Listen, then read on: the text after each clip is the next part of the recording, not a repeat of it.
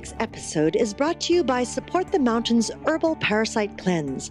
This formula targets the small and large intestinal tracts and larvae, the most broad spectrum formula available today. 100% organic, formulated by Dr. Mikio Sankey, author of the Esoteric Acupuncture series. For 10% off your first bottle, visit shopyogahub.com and use the coupon code CLEANSE at checkout. Hello and welcome to YHTV's Magical Medical Tour. Thank you for joining me today. I'm Christina Suzuma, and with me is our wonderful medical guide, Dr. Glenn Wollman. Hello, Doc. Hello, Christina. How are you? Oh, wonderful. And you? I'm doing great. And greetings, everyone. Welcome to Magical Medical Tour. I am Dr. Glenn Wollman. Along with Christina today, we will co host Magical Medical Tour as we search another quadrant of the healthcare galaxy for optimal health. And today we have a very important quadrant. We always talk about medicine, but today we're going to talk about health insurance. We did do an episode, uh, episode number 78, with Michael Harris uh, about the Affordable Care Act, but today we're going to be meeting with Gerald Ray Stevens, who is a broker and president of Stevens and Associates. So today we're going to find out the real stuff about health insurance, things you don't know and things that frustrate you, we're going to try and demystify. Before we do meet Ray, though, Christina, how do people get in touch with us? Well, at any time during the show, you can feel free to ask a question or make a comment simply by scrolling down on your screen and typing it into that comment box. Now, if you are um, listening to this on a device, uh, your Android, your iPhone, just give us a call at 818 Let's Talk. 818 Let's Talk. Now, you can do this at any time, uh, a month after this show is up or a year or two, and we will be sure to get your message over to our special guest or Dr. Wollman and shoot you off an answer. Thank you so much, Doc. What do you think, Christina? Insurance, health insurance, you come from Canada. It's yes. uh, kind of an interesting process here, isn't it? It's really interesting. And I'm still you know, I've been here how 20 years now, and I'm still trying to wrap my head around it. well, t- today the head wrapping is over because we have Gerald Ray Stevens with us, and who he is going to uh, kind of demystify it for us. Hopefully, Ray is my broker, and Ray actually specializes in Medicare. Uh, not the normal insurances, but he certainly knows all about that, right, Ray? Yeah, we basically do under the uh, retiree health benefits and the individual health insurance. So in both sides of that.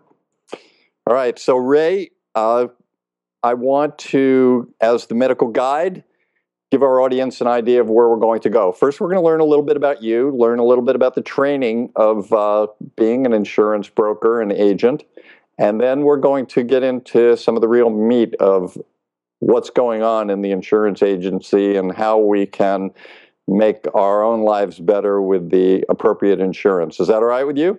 Sure. So let's first find out a little bit about you. What got you interested in becoming an insurance broker? Not only that, starting your own company, but also health insurance. I mean, there's auto insurance, homeowners insurance, earthquake insurance. Tell us a little bit about how you became what you are today. Well, believe it or not, I would tell you it was probably more by chance. I was standing in a you know, I had always wanted to get in sales, eh, you know, literally for as long as I can remember. I had never had an opportunity to do so. And I was standing in a grocery store line and had a had a gentleman behind me that asked uh, if uh, and said, "Hey, do you look like you'd be great in sales? Do you want to come up and uh, uh, talk to me on on insurance sales?" And I said, "Ah, sure." So I went and talked to him, and uh, you know, of course, uh, started it from there, and you know, pretty much uh, that that person, Sergio Jade, I probably would say changed my life forever. So wow, it's interesting what can happen on a grocery line, right? Yeah. When you needed a job, you were listening to anybody at the time. Yeah. You were hanging out by those uh, those magazines. Exactly. So, what kind of training is necessary to become an insurance broker? Well, in there, essentially, they sent us to a, uh, um, a you know, about a three month training uh, thing. Then you have to get licensed, and of course, and I would say that training probably lasted for most of a year of going with other people, going through classrooms and, and so on. And even still today, you know, it's in it's every year there is a, a substantial amount of training in each category. You know, both in the uh, under 65 Affordable Health Care Act and the uh, over 65. You know, uh, uh what is the AHIP? Yeah, they keep changing things. I think that's part of the confusion for Yeah. most of us, right? So it must be more confusing for you. Go ahead. Yeah, well, yeah, definitely. The one thing is that you know, and and that's why those trainings has to take place each year because a good percentage of those plans do change completely. Wow. Like- yeah, I, I hear so many people all the time they're going, oh, oh, we're on the phone again. Oh, we don't know what to do now. you know? All right, Ray. So let's start out simply uh, with so what would if somebody is looking for a broker, and not everyone has a broker, right? Right. Uh, somebody is looking for a broker. Give us three qualities one should look for in a health insurance agent. Well, I think that integrity is absolutely essential. Um, experience, you know, when you're dealing with uh, health insurance, you can sometimes be dealing with, uh, you know, um, enormous amounts of uh, uh, difficulties and, and medical bills. And I think a commitment to clients' needs and not to an, an individual agent just trying to sell a policy. And I think that people can judge that. I think people should judge their or trust their initial feelings of, of that. That sounds good to me. All right, so now we've got ourselves an agent, and now our agent is trying to uh, get us a policy. So, Mhm. what are the what are the top three or five things that someone should look for in their own policy in, or in policy being, for their family? yeah, and being in general, I think today, you know, which has changed, is the uh, provider network is now absolutely essential. Uh, no one should buy an insurance policy without making sure of that provider network. Uh, a stop loss, so you know where your losses stop, whether it's a 70% plan or 80% plan or whatever, you know where it stops. Um, having an insurance company that's at least A rated, so you're not having to worry about um, the financial aspects of that. And, you know, that the uh, deductibles and copays, you know, that are required under that plan are affordable to that person or that family. Let's break that down a little bit. What do- what do you mean by a provider? Well, the you know what's happened today with the uh, uh, you know Affordable Health Care Act, it has changed the way that the the the networks work. Many of the providers, you know, now if people are on Medicare, uh, believe it or not, I think that's an enormous plus because it's one of the largest provider networks there is. Period. But if people are under 65 on the Affordable Health Care Act and so on, there are providers that do not accept, you know, one specific company at all, uh, and there's providers that you know um, are out of network, and those could be major differences in out-of-pocket costs. So when you're talking about the provider, you're either talking about the physician or the hospital, something like that, or the healthcare provider. That's what you're talking about. You're not talking about Blue Shield as a provider. No, i- i- absolutely. Where the uh, Blue Shield would be like the company, and you know, and where Blue Shield may not be a on a provider list for a particular medical center or hospital or uh, an indi- individual physician. So, as part of finding out the process, someone that lives in a community, uh, let's say someone does not just move to a community and doesn't have a doctor, do they need to find the doctor first and then find an insurance company that will work with that doctor, or do they need to find the insurance company first and then try and find a doctor within that group? Well, I, think that's a very good question because I, I do see that. And of course, like in our situation, if I looked at Santa Barbara, we know that generally speaking, there could be one medical center that serves over 60%. You know, Mhm. of the people. So we want to make sure that's on that list. We wouldn't really want to tell somebody just coming into Santa Barbara today, hey, go on this one that has, you know, far fewer providers because we want to make sure that it gives them the most opportunity for that to work out. Mm. And then we can certainly adjust that down the road, but but at least it's a starting point. Okay, and then the second thing you mentioned after a provider. Uh, the second thing after the provider would be a stop loss in that policy for for you know like in the retiree health benefits we generally look at 100% plans so we're not worried about stop loss. We know it's 100% but for under 65 when people are on the affordable health care act or you know other types of plans you really want to know what that stop loss is um, the amount of money, you know, when a policy pays 70%, inevitable you want it to go to 100%. So you know that if not so nice things were to, to come about, what the maximum amount of money that a person would have to pay out in that calendar year. Can you negotiate that with with your insurance company, or is it here's our standard and that's it? No, that is it. And that's why you're looking at the specific plans, because different plans can have different stop losses. Uh, so you need, and, and that's why, you know, making it a part or a judgment within that policy as far as, you know, what is affordable and what is not affordable to the particular person. Okay. And number three? Number three on there, you know, would be an A-rated company.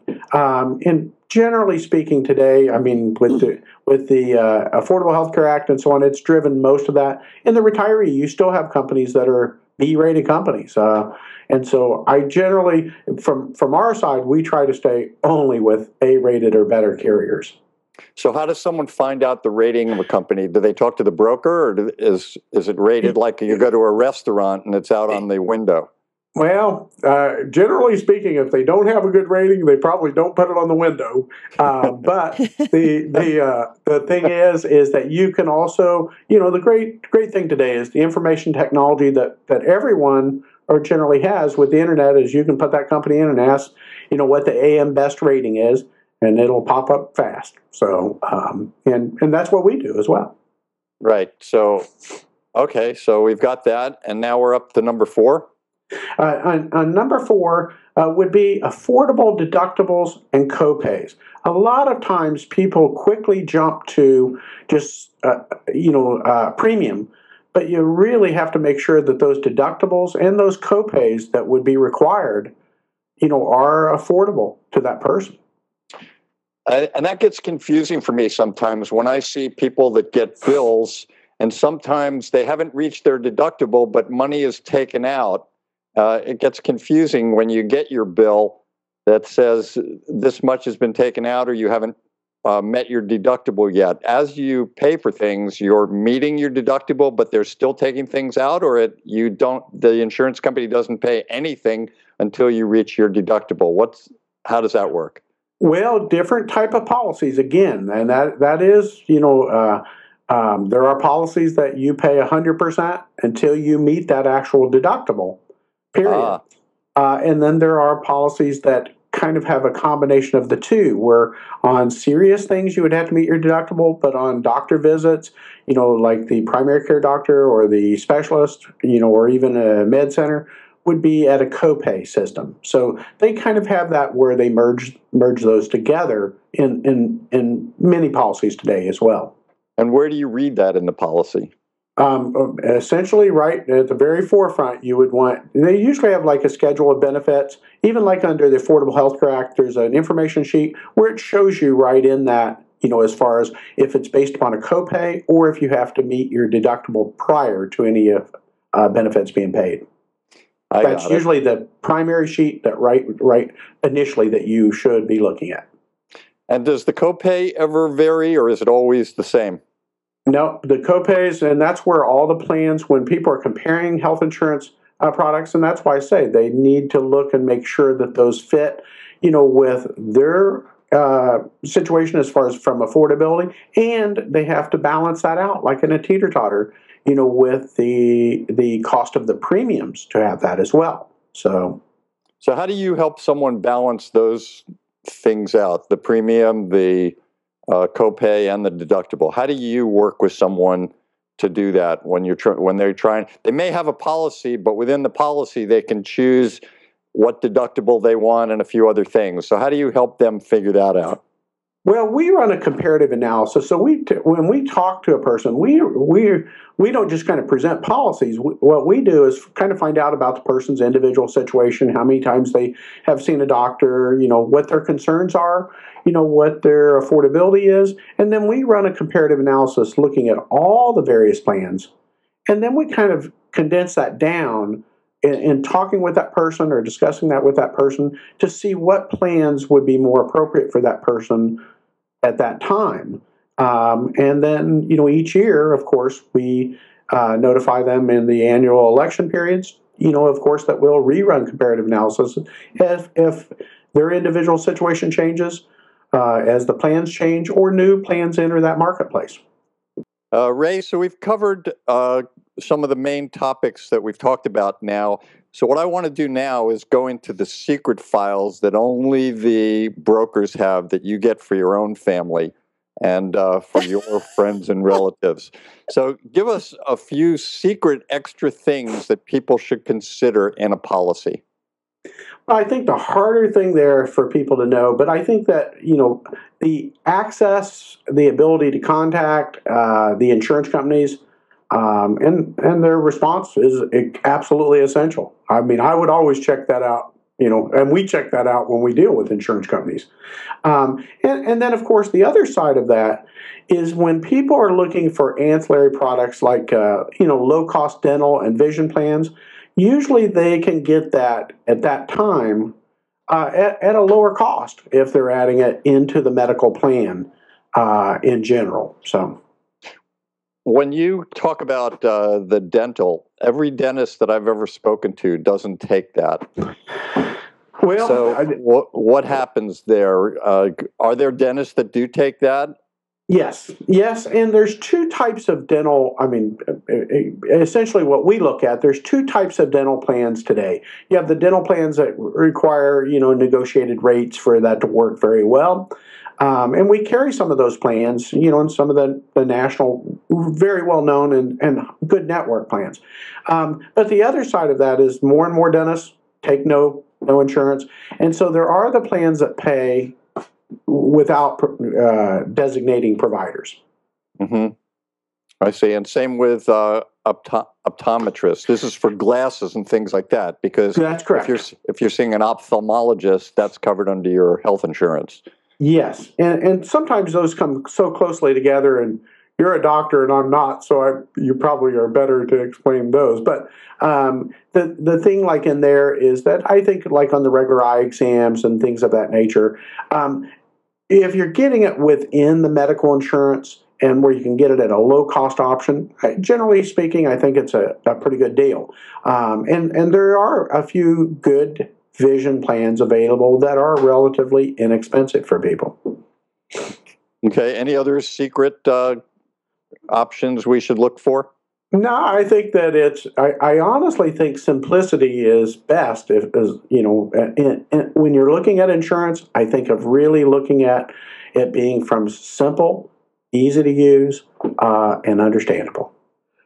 All right. So uh, I don't know if you know this, but Christina Segovia and many other people come from other parts of the world, and some of these places that they come from have uh, social what they call socialized medicine. Um, and they've been used to that. And then they come to this country and everything gets confusing for them.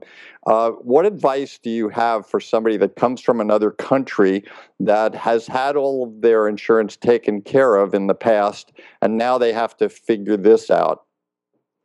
Well, I think that's a big and a difficult question because, you know, if, for people to think I have to pay for something that I didn't have to pay for, and, you know, uh, it is a kind of a challenge. I think that people have to kind of remember, of course, here you have freedoms and you have the kind of the things where, um, you know, but with some of that comes a cost and it's different. So not necessarily uh, the same, but I also think that it, it gives more immediate access uh, more you know transparency that wherever you want to go, whether it's New York or California, if you need to, that, that you could could basically do that. So there are some positives and negatives, but I think ultimately, you know, when people are coming from a socialized country where they didn't have to incur those costs and so on, uh, that is a challenge. I don't think I have anything that'll make a person jump up and down with joy about that. So for sure, there's no happy insurance. And no, that's one you they're just going to have to accept the differences. So, one of the things that uh, comes out when I speak with people that have those issues is they'll go to a doctor's office, they'll get they'll give their insurance card, and uh, a few weeks or a few months later, they get a bill that explains something, and it's uh, a price that they weren't expecting. And when they try and talk to the people in the doctor's office about what is this going to cost me, the doctors or the people at the front office never seem to be able to say this is going to cost this amount. And yet, what happens, we also find out this is kind of a complex question, is that sometimes if you pay uh, either at the doctor's office with cash or from your own uh, program, that it may be less expensive than if they build through insurance. So, how does someone find out before they decide to have a procedure or to be admitted to the hospital how much something is going to cost them? It seems like the doctors can't answer it, the insurance companies, if you ask them, they can't answer it, but yet when it's time for billing, they have a bill there. Hmm. Well, no, I think that's a great question. And uh, literally, uh, I was on the National Health Insurance Advisory Board for two or three terms because of one reason of trying to get open pricing. You know, and because I think in a, in a competitive marketplace, that makes uh, good for for uh, individuals. Um, of course, I wouldn't say the physicians or any medical institution was happy about that, and that certainly didn't pass anywhere. Um, and a lot of that is the fact that you know um, so it's it, it doesn't create the natural competition. You know, one person can't say, "Hey, I'll do that surgery for two thousand dollars," and another person say, "You know, I'll do that surgery for one thousand dollars." You know, so people would have a, a choice. It is kind of the one system of where you go in and you find out later how much those medical bills are. But I do think that there are when you can go in and you can negotiate up front, and I certainly see this when people did not have medical insurance and they needed a surgery. I have seen $25,000 of medical bills, you know, for, you know, ten to $12,000 cash. So it is possible uh, to negotiate that. And, and even in our, our company, I mean, for our clients, we negotiate all the time with medical providers, even on those people's deductibles and copays and out of pocket expenses when, when they don't have them. So I would always recommend you know, trying to go in from a, you know, a, from a cash basis, if you can negotiate it, it you're you're going to be in a better position. You're talking right about at the point where you're going in to see your doctor for a checkup or f- because you have something wrong and you may need something. Right at that point, when they when the front office person says to you, "Do you have your insurance card with you?"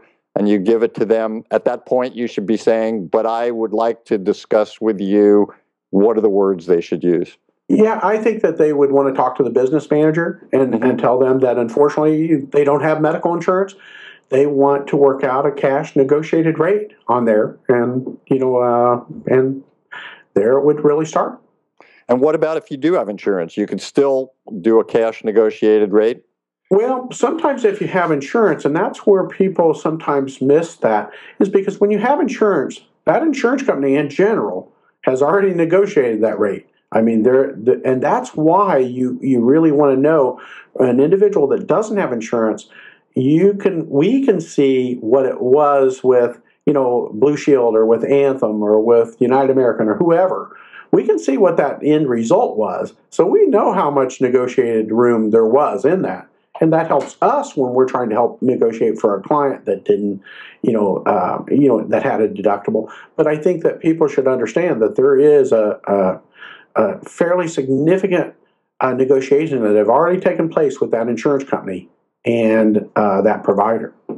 Then, if you when you bring that up, and it makes me want to go back to possibly my previous question, is if they've already negotiated a rate, so that mm-hmm. means they have a rate. So when you call the insurance company or when you speak to the front office person, and they say, "What is this going to cost me?" and they say, "We don't know," what's the next thing that a person should say? Yes, you do know, or who do I speak to that does know? What what's the next move?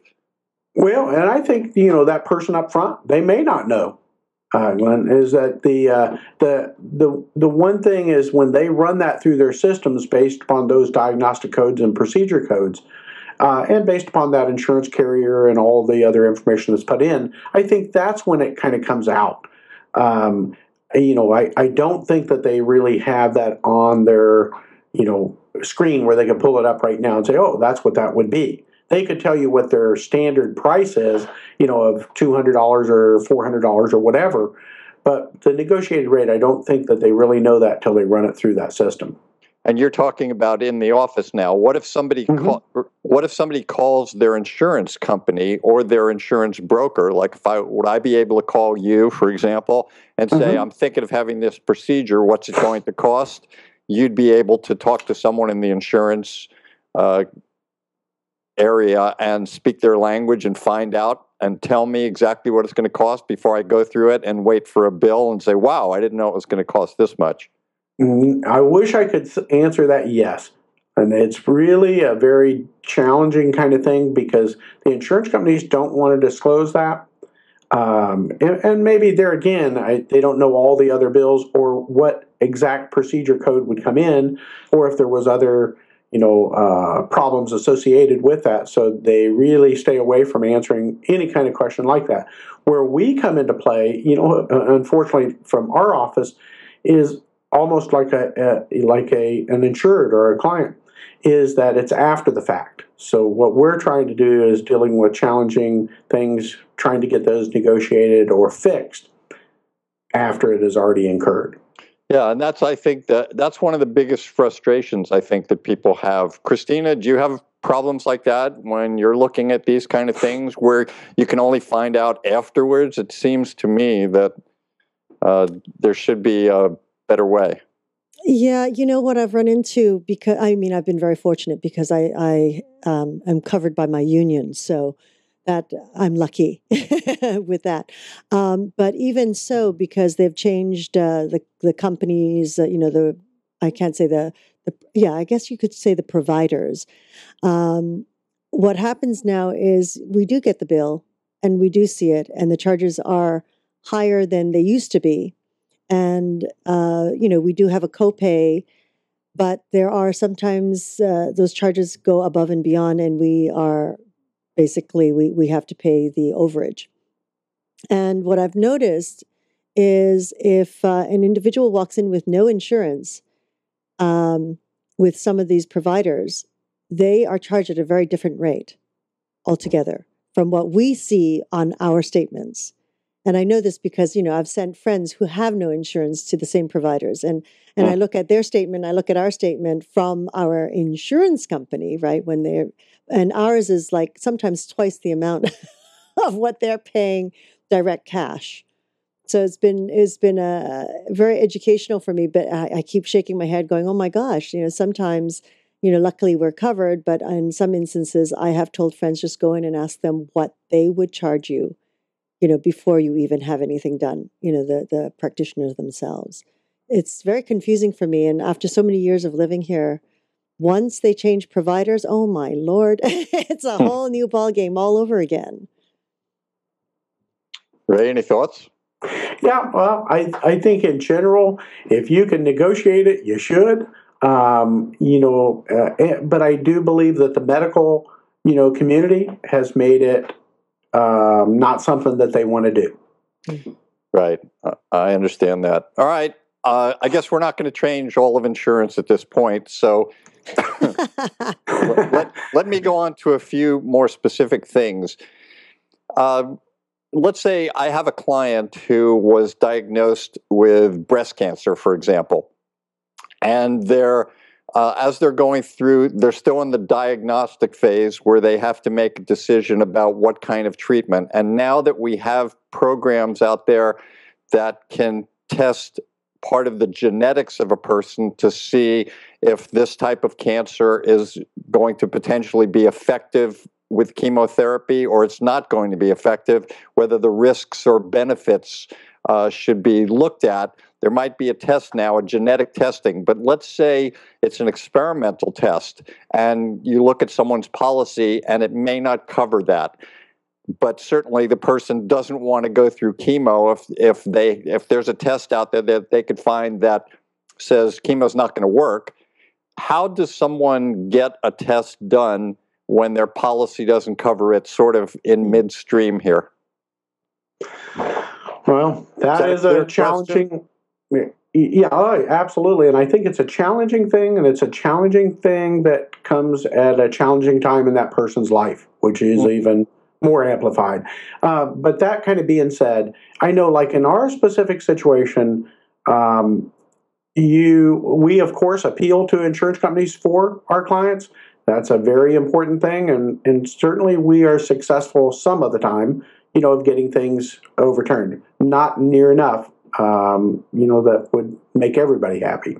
The other side of that, though, too, is understand. I know we deal with lots of cancer centers and so on, uh, where that we work out to get grants for those people, or we work out to get uh, charges written off, or um, you know, when people cannot afford those services. Um, you know, there's a lot of assistance programs out there and available, but you really have to be able to track that down, and you have to um, ask for it. Hmm. So if you don't have a broker, who are the people you ask? Well, then you're going to go into the same thing, that business office, and you're going to have to lay out your story. You're going to have to lay out the situation of what you want, and uh, in in in the best way that I could tell you is you're going to ask for help. What can I do? How can we get it done? Okay, and maybe sometimes if you're working through a clinic or a hospital with doctors, they may have people in their office, or if you're at a hospital, sometimes they have human resources or, uh, you know. And, and, and, they have the social workers. And I mean, I think of, you know, like cancer centers and even like with the hospitals and, you know, lots of large medical centers, they have, uh, you know, uh, social workers there that really are designed to try to find things that can can assist those people, um, or to be aware of grants that are available, or you know, um, or in some ways of being able to, to have somebody to negotiate that, you know, if, uh, amount. When you say grants, where how do you mm-hmm. how does one find out about a grant or something? And and also within that process, you know, again, you just got diagnosed with breast cancer, and now you're in a state where you picture the cancer's growing, and you don't want to spend the next six months to a year looking for a grant. Time is of the essence. So, how do people move quickly and find these things? Yeah, Absolutely no. And when I speak of grants, um, you know, many of I take like the cancer centers because we deal with them all the time. Mm-hmm. Um, there are many grants that are given to that cancer center, um, and and many donations that are given to that cancer center specifically for a lot of these reasons. when people don't have the funds, need the treatments, uh, have an ineligible medication, uh, or any of those things that can come into play. So it is really working with that business office, working with those social workers there, and you know trying to uh, to obtain whatever a person can uh, at that time. And you know, but but there is a lot of donations that have been made to a lot of these centers. And uh, there are a lot of grants that were given to them specifically for them.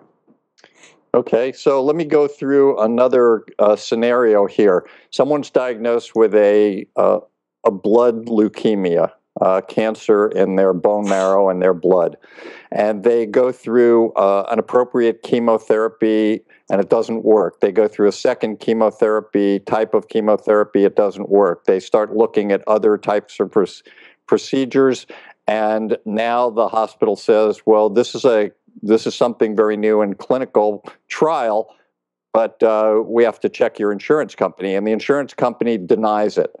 And that means that uh, there's nothing else that they can give them potentially.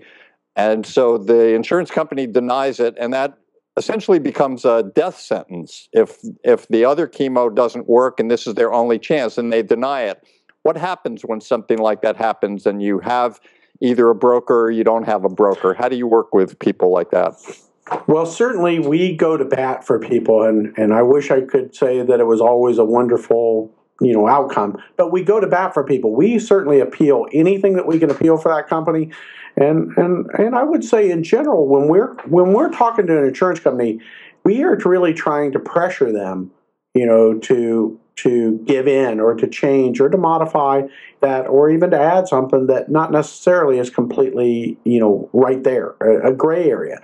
Um, so we're always trying to challenge that. And that's where i also think that if you're if you kind of look at from a health insurance broker if you're writing lots and lots of policies usually you have a relationship with people within there to try to tip the table. I mean something that's clearly not going to happen is probably still not going to happen but if we can tip that table to get some of that covered, then of course we would. The other thing is we'll negotiate with the, the provider, the medical provider, to see if we can't get that at a reduced rate, uh, a reduced amount, and and um, you know do everything that's possible. Um, but the end result, it's not not going to be perfect all the time. I had an interesting situation, and maybe you can explain this to me. a patient was in a hospital was trying to get a a procedure done which was again they were trying to get a certain drug and the insurance company uh, denied it. They appealed it. The insurance company denied it actually three times. And the the family said we will pay for this out of cash.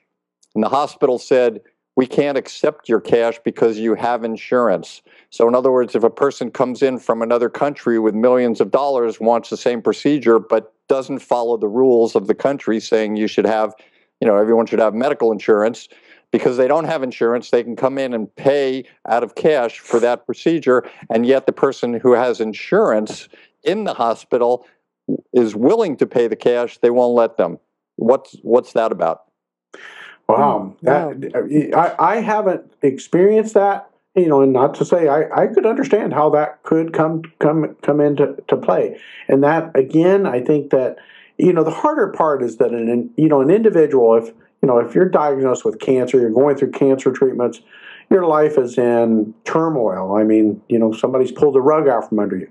And so it's not the best time in your life to try to be negotiating things or trying to ask for something that you need or want or that has been recommended.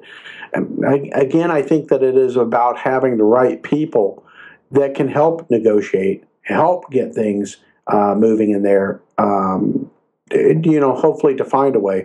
And I'm not sure that there is a clear and definitive positive answer or even you know outcome in in many of those situations. Yeah it's very difficult and even legally because as we all know in the legal system things could take months to years before something gets resolved and that person is now gone. And maybe you know some people even consider that a strategy by the insurance companies that if we you know delay and deny uh, that we don't have to worry about it anymore. So well, anything any go ahead I think in our case, and we do use that because I think that you know it is a clear kind of thing that insurance companies want to make money. You know, no no doubt about that. And so we try to look at it from that basic principle when we're negotiating with insurance companies to get something done. Is the fact is it's going to be cheaper if you had to pay for you know X number of medication that you didn't necessarily agree with than to have to go through all kinds of legal battles or everything else, and also the battle of public opinion you know, the thing is, you don't really want to get negative uh, reports out there. We see this all the time in Medicare supplements and so on, where we get things approved that are not even in that policy at times, mm. because they certainly don't want negative publicity out there. You right. know, um, and, and and in today's standards, negative publicity can happen fast with the social media and so on. So generally speaking, we're trying to play on that part of that to get it done and to get it done. And, and when we negotiate, we're looking to negotiate now, not, you know, three and four months, because most of the things, like you had said, where you're dealing with are, are very serious things. These are not things that you can wait till next year to get resolved. Okay. Any thoughts on uh, people are going to take a trip and everyone starts talking about well maybe if i'm going to be uh, you know climbing through the himalayas i should get travel health insurance or helicopter uh, transportation. Any thoughts on that quickly? No I, I, see a lot of people and i'd say you know it, it is uh, i I mean, I think generally it's a relatively inexpensive uh, process and and premium, and so there may be some merit to that. Uh, people would want to check their individual policies to see if they would be covered. uh, and to what limits that that would be and what they would have to do. Uh, but I know that you know trip insurance or or temporary health insurance overseas or you know outside of the country is is generally based upon the day that you wanted the medical benefit. If you wanted it for 30 days, usually that premium is extremely low. So Mhm. people have to balance it out with the degree of risk that they're willing to to take. How about long-term care insurance? Uh, long-term care insurance. If I told you, Glenn, looking back, I don't know, probably fifteen to somewhere between fifteen to twenty years ago, you know, I did, you know, uh, an enormous amount of long-term care insurance, and and I mean, literally, in one whole year, I made a decision that I only did the long-term care, and and and I probably wrote five times the amount of business that we would normally have wrote. But Mm. that being said, there have been so many changes in the long-term care insurance market today that, like the premiums that I had sold back then, are literally probably five to ten times what they are today. You know, uh, there has been such a major increase because they did finally figure out the actuaries on that. They figured out the the uh, costs of doing business in that. So it is it is uh, diminished most of the insurance carriers. You only have a handful of insurance companies that even deal in long term care insurance. And so it has made it difficult. And, and the other process is that people would have to enter that coverage today, you know, to get that at a relatively low premium at an early age. But it's at the time when their kids are entering college, you know, and so on. And they certainly aren't thinking about being in a nursing home or, you know, being taken care of. And, and by the time that they are in a situation where they think about that, you know, then those premiums get uh, substantial. So it it is something I would say there's a great need for it, but unfortunately, I don't think that the premium um, is is always affordable to that person. And the premiums can go up. Uh, Yes, the thing is, is that what happened, like at that time, it- the where it was originally written as a as a issue age policy, and it still is today. You know, you buy it at a specific age, it locks in that age forever, which is a good thing. But the problem is, if there is premium rate increases, those could still occur. And unfortunately, in in looking in the past, every company had the wrong actuarial tables. They were basing that upon something that just was not accurate at all. Hmm. Uh, and, and the state insurance commissions did go to all those companies and tell them, get your actuarial tables up to date because we may not allow uh, rate increases.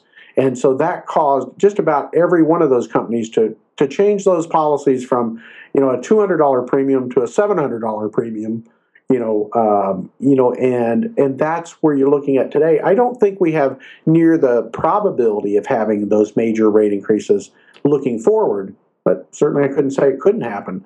Um, you know, but looking at that time, we knew it was too good a deal to be true. To be honest with you, do you have it? I do not have it, and I'll tell you uh, if I would recommend it, uh, absolutely, and I should have got it at that time. Uh, but I was probably in there. And today, what's happened when I look at it today, Glenn, is that um, if you have any medical conditions, you not only has the premiums went up, but also they understand those risks in long-term care. If you do not meet really exceptional medical criteria, you're not going to be able to get long-term care insurance. hmm Christina, any thoughts? Oh, wow. I guess it's time to look into long term care insurance. While my health is still good, knock wood. Okay. Wow.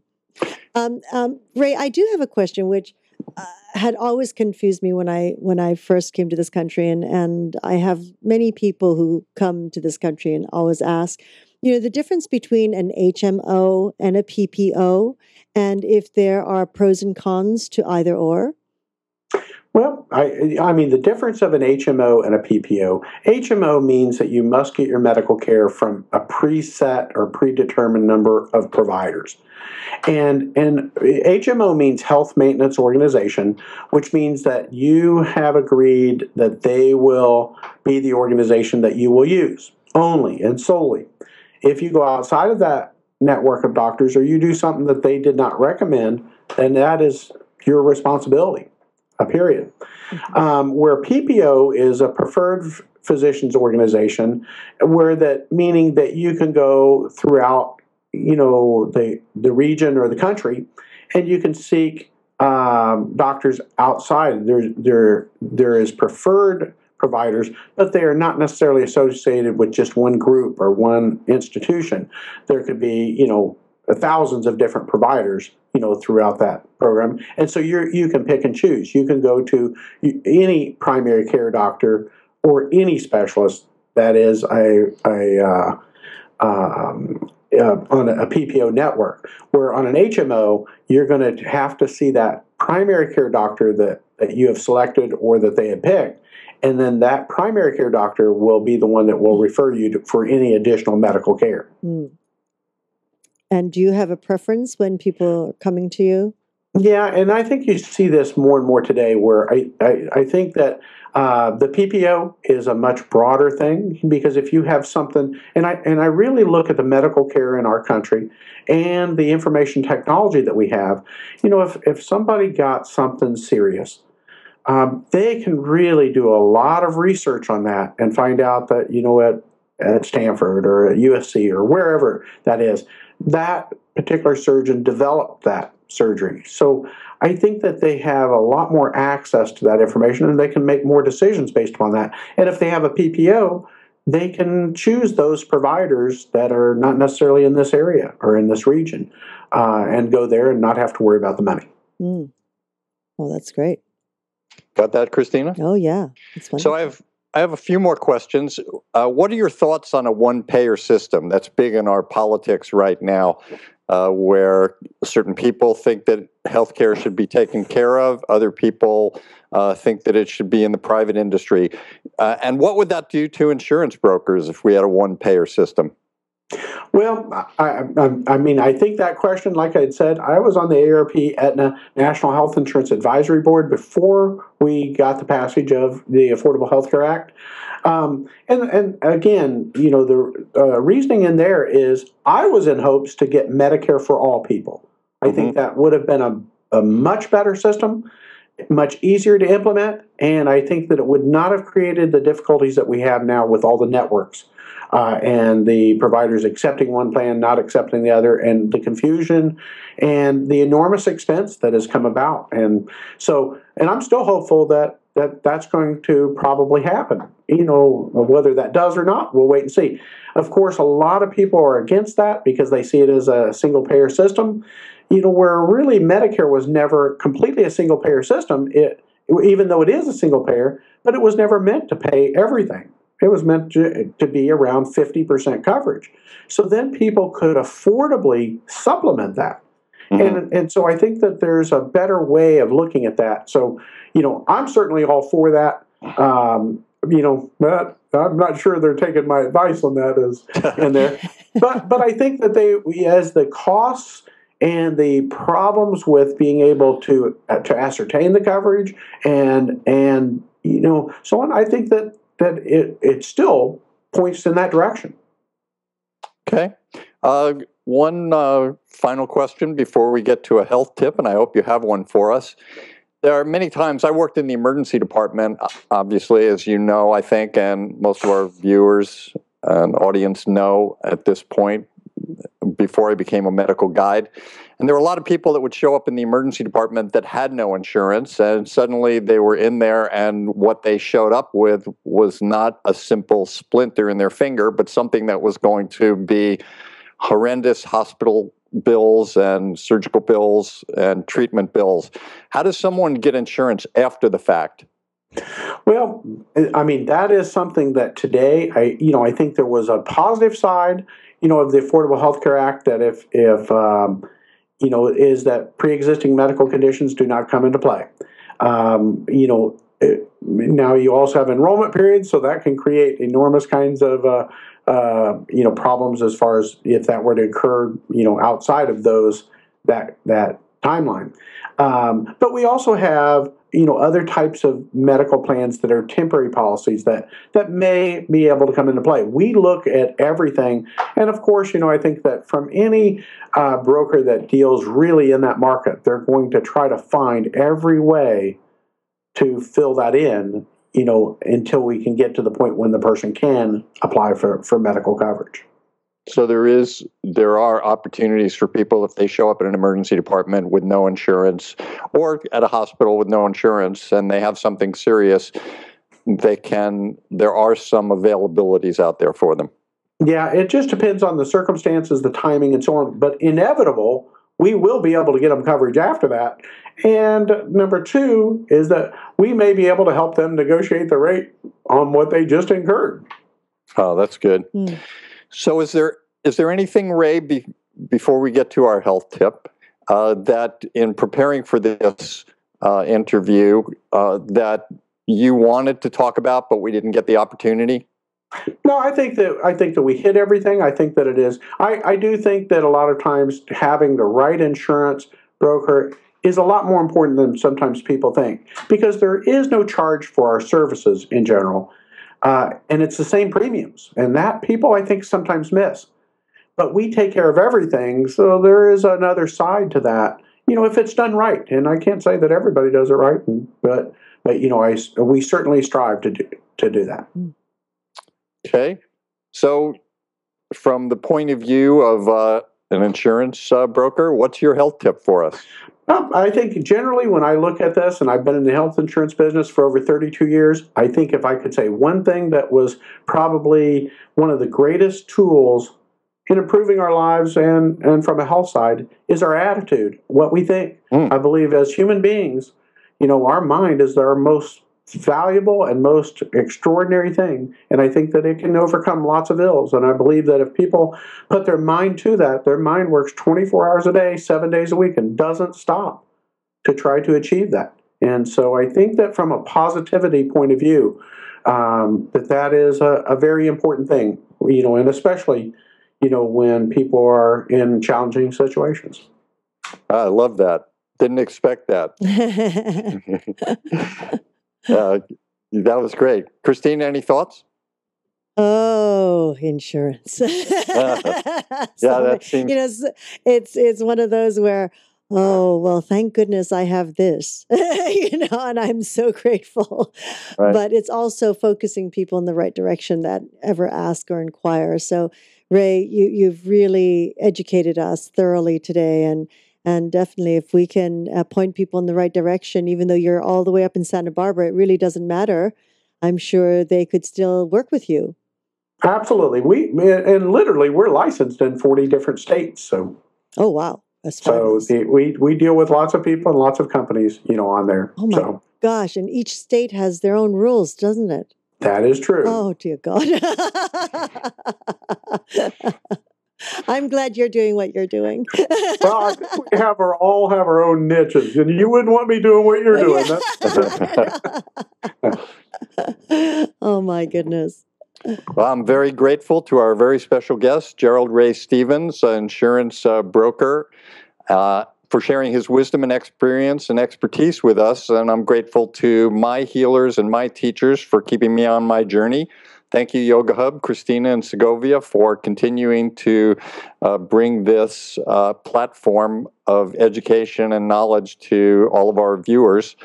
Look forward to getting together again next week as we travel through another quadrant of the healthcare galaxy in search of uh, optimal health. Thank you so much, Ray, for uh, being with us today. And until our next meeting, I wish you all optimal health. Uh, thank you so much, Ray, and uh, you're you continually gifting the community with your expertise, and you've got a great team over there, and it's been a pleasure meeting some of the folks over there. And um, thank you, Dr. Glenn Wollman, for hosting another wonderful show, and of course, to each and every one of you for joining us in this new platform of education and information. We're always grateful for your continuous support, and we look forward to hearing your feedback on how we can serve you better.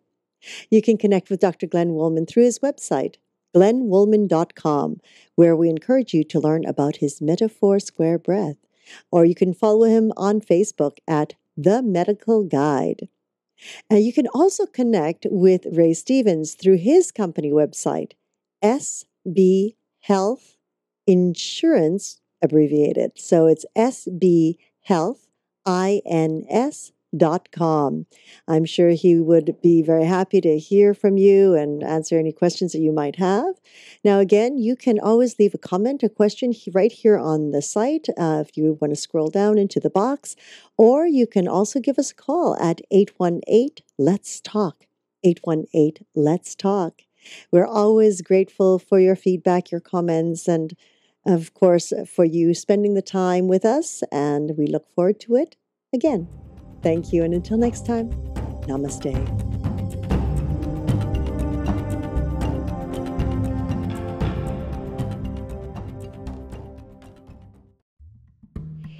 if we believe and if we know that we are not alone, then so many of the fears and, and the, the things that feel tenuous to us in our in our lives um, it disappears because you know you don't have to decide something on your own. You don't have to cre- create or recreate something on your own. That you have the possibility of group mind working with you and and assisting you in your discovery of who you are and what you are in your